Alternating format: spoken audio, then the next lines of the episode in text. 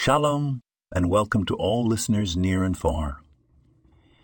Today, we delve into the wisdom of the daily Torah and draw lessons from a particularly pertinent verse in the book of Exodus, in the 23rd chapter, verse 5. It is written, If you see the donkey of one who hates you lying under its burden, you shall refrain from leaving him with it. You shall rescue it with him. A striking directive, isn't it? We are commanded, even when dealing with someone we might dislike, to assist in their time of need. We might question why the Torah would command us to help someone we dislike. But of course, therein lies the beauty, the daily wisdom of the Torah. In our day to day lives, it is easy to become consumed by our feelings and emotions.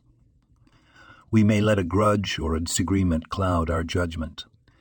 But the Torah cautions against this reminding us of our obligation to aid those in need, regardless of personal feeling.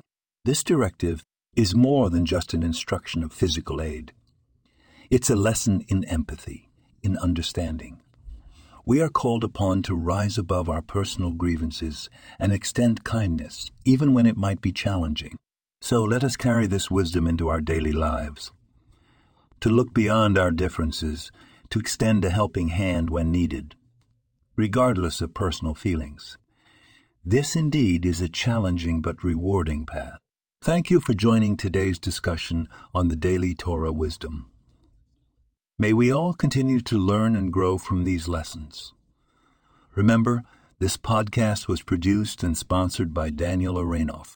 May you have a blessed day, Shalom.